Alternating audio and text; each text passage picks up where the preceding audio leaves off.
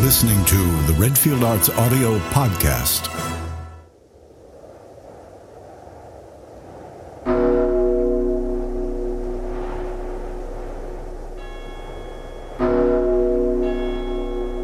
Hear the tolling of the bells, iron bells. What a world of solemn thought their monody compels. In the silence of the night, how we shiver with affright at the melancholy menace of their tone. For every sound that floats from the rust within their throats.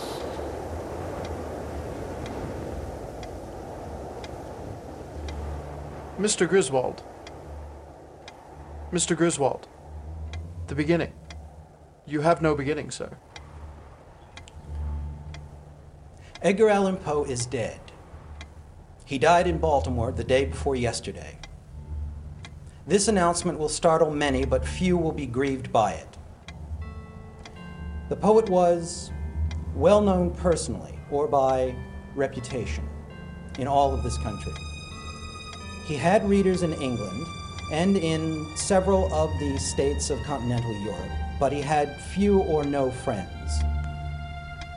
And the regrets of his death will be suggested principally by the consideration that in him, literary art lost one of its most brilliant but erratic stars. Dark and soundless day in the autumn. I was sick, when the sick and death with that long agony. That the play deep is the tragedy into that darkness man, peering, and its hero.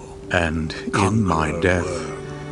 See by this image, which is thine own, how utterly thou hast murdered thyself.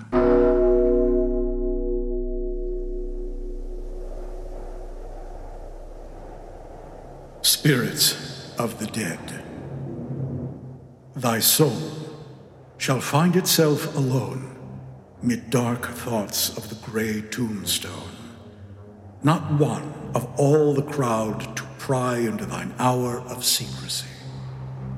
Be silent in that solitude, which is not loneliness, for then the spirits of the dead who stood in life before thee are again in death around thee, and their will shall overshadow thee. Be still.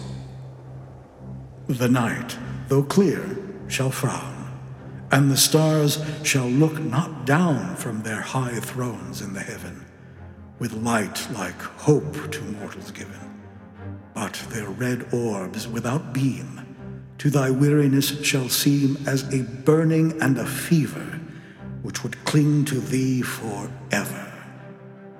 Now our thoughts thou shalt not banish. Now our visions ne'er to vanish. From thy spirit shall they pass no more, like dewdrop from the grass.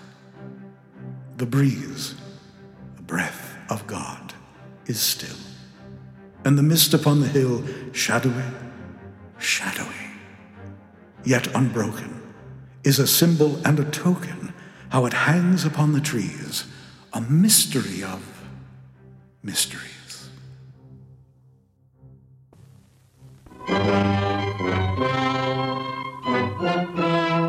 Only the incomparable genius of Edgar Allan Poe could knit them so closely together.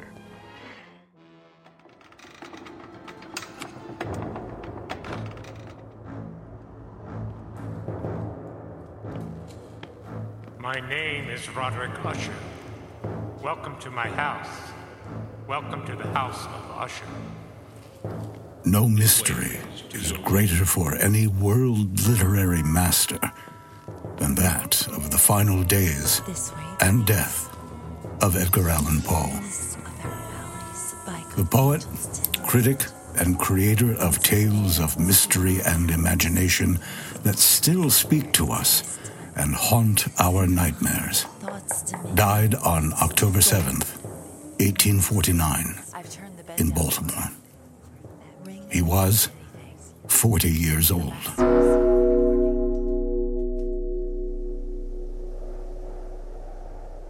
Born of actors who loved poetry and the spoken word, raised by foster parents, and thriving as a child in America and England, excelling at sport, and soon after throwing away university and a possible career in the military and the government Poe desired to make his way as a writer.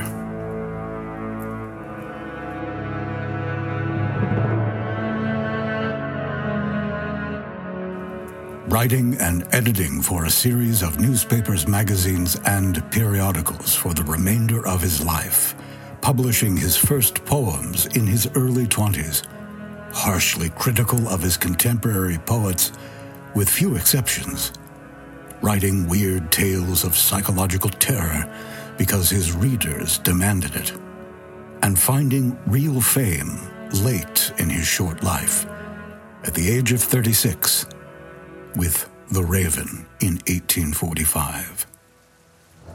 Yes, that's me. Edgar Poe, author and magazine editor. In the midst of a great man. The Raven, The Telltale Heart.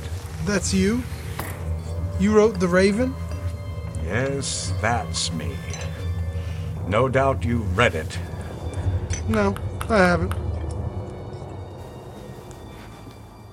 Poe led a tumultuous life of poverty, romance, heartbreak, and spells of alcoholism that, at times, would cost him his livelihood and some dear friendships dearly.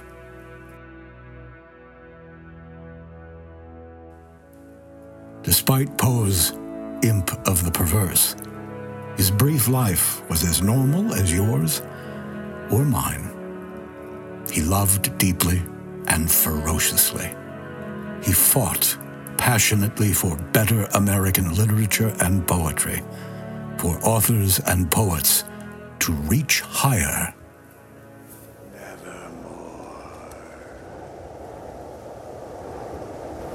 At the end of his life, he was happy. He lived in New York with his aunt. He was raising money for a dream project, a magazine that he would publish and edit.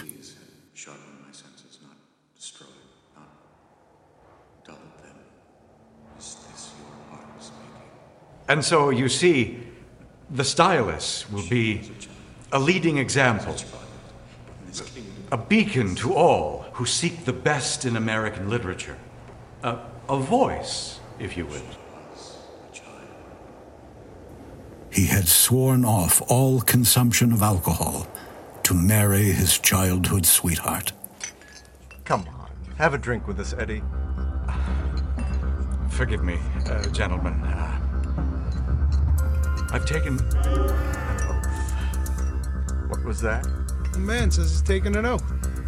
Traveling from Virginia, where he lectured and visited friends, on his way home to New York, he stops in Baltimore in late September 1849.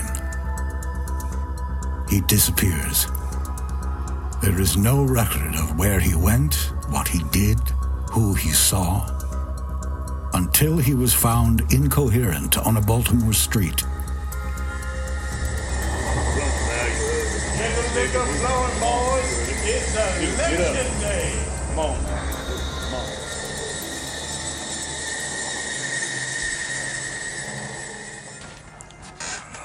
Back here for you, Mr. Sprinter.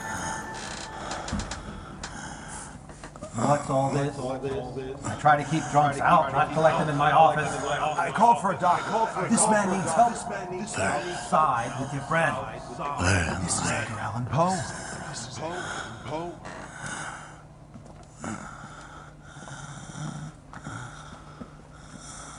Well, I'll be a son of a bitch. Are you certain?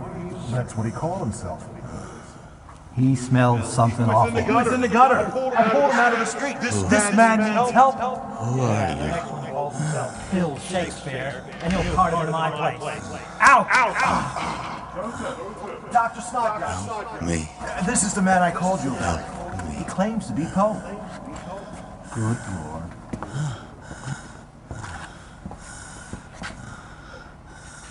that's him. The very man. What happened? That's Poe. Yes, sir. I, I was on my way to vote. He was lying in the street. So I brought him here, called for your assistance. So I brought him here. He mentioned you by name. He has family here in town. Have you sent for them? He has family here in town. Have you sent for them? Have you sent for them? He was taken to a hospital. Relatives are summoned.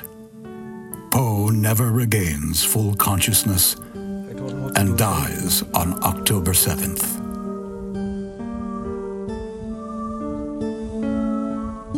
He's suffering from some sort of dementia.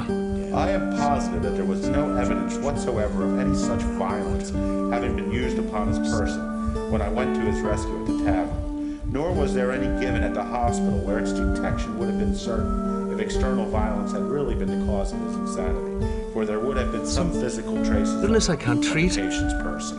Encephalitis, inflammation of the brain.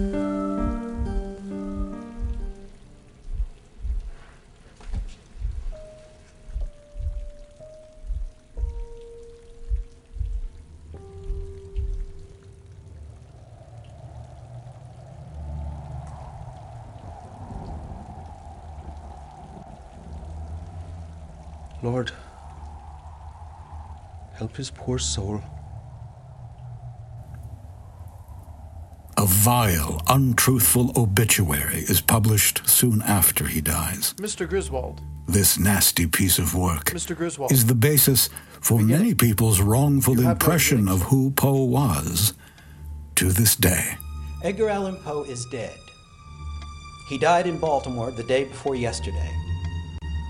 This announcement will startle many, but few will be grieved by it.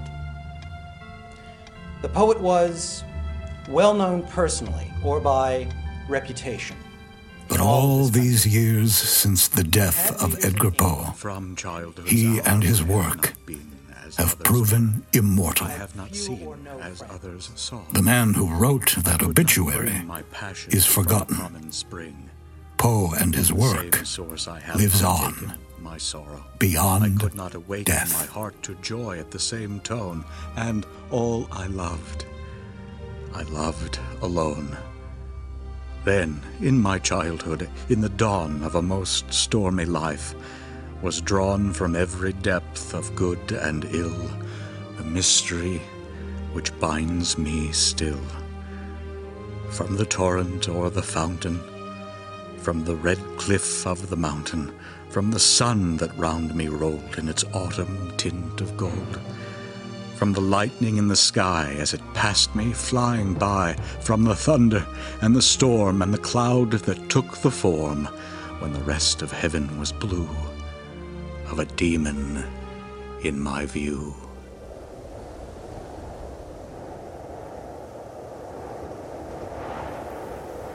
Written and narrated by Mark Redfield. Music and sound design by Jennifer Rouse. Copyright The Mark Redfield Company.